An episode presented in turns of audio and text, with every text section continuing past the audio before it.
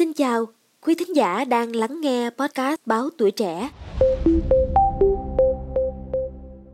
Thưa quý vị, câu chuyện bạo lực mạng không phải là quá mới. Tuy nhiên, có lẽ là vấn đề này đang trở lại nhức nhối và được nhắc nhiều trong những ngày qua.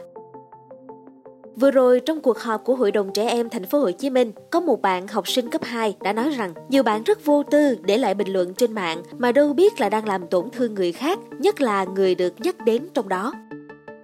Kỳ họp này còn để chuẩn bị cho phiên họp giả định Quốc hội trẻ em dự kiến lần đầu tiên được tổ chức sắp tới.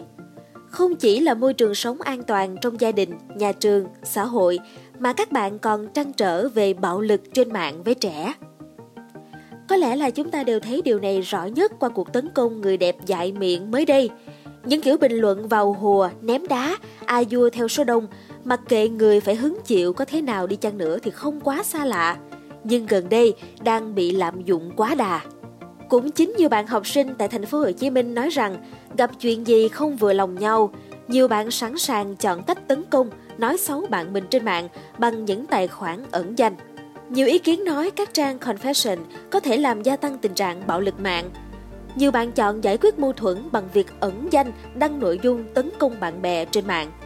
Đáng lo khi nhiều bạn không thổ lộ với cha mẹ về các câu chuyện bạo lực tại trường học nên cảm thấy bế tắc, bị cô lập và chọn cách giải quyết khá tiêu cực.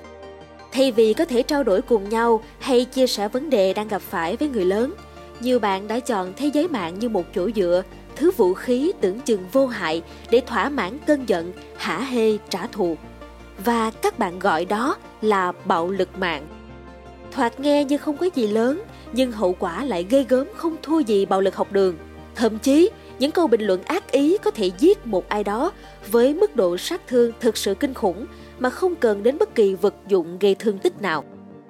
Nhiều cuộc đụng độ, giải quyết mâu thuẫn ngoài đời từng bắt nguồn từ sự xích mích lời qua tiếng lại trên mạng và nhiều người đã bị xử phạt vì những vụ việc như thế. Hóa ra, thế giới mạng tưởng là ảo nhưng hậu quả để lại rất thật chứ không ảo chút nào.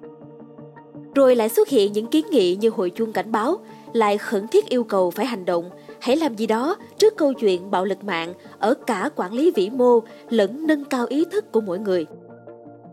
Trong những ý kiến được trẻ em thành phố Hồ Chí Minh đưa ra mới đây, các bạn mong không chỉ tập huấn sử dụng mạng an toàn cho học sinh, mà nhất thiết cần có phụ huynh cùng tham gia. Đây là cách giúp cha mẹ hiểu con cần gì, hỗ trợ con biết ứng xử đúng trên mạng xã hội, nhất là tháo gỡ kịp thời nếu chẳng may con bị tấn công, gặp bạo lực mạng. Không chỉ trẻ con, rất nhiều người đang tận dụng tiện ích của công nghệ và mạng xã hội hiện nay cần được trang bị kỹ năng ứng phó, hành xử đúng đắn khi giao tiếp mạng. Sẽ không có công thức chung nhưng những bài học kinh nghiệm sự trải nghiệm là điều hoàn toàn có thể chia sẻ cho nhau ấy cũng là cách nhắc nhau và nhắc chính mình khi đối diện và giải quyết trước một vấn đề gặp phải trên mạng người ta bảo người nói ra dễ quên, nhưng người nghe sẽ luôn ghi nhớ, nhất là những lời nói ác ý, ngôn từ thâm ý, thậm chí có khi trở thành vết sẹo trong lòng Cảm ơn quý thính giả đã lắng nghe số podcast ngày hôm nay. Đừng quên theo dõi để tiếp tục đồng hành cùng podcast Báo Tuổi Trẻ trong những tập phát sóng lần sau. Xin chào tạm biệt và hẹn gặp lại!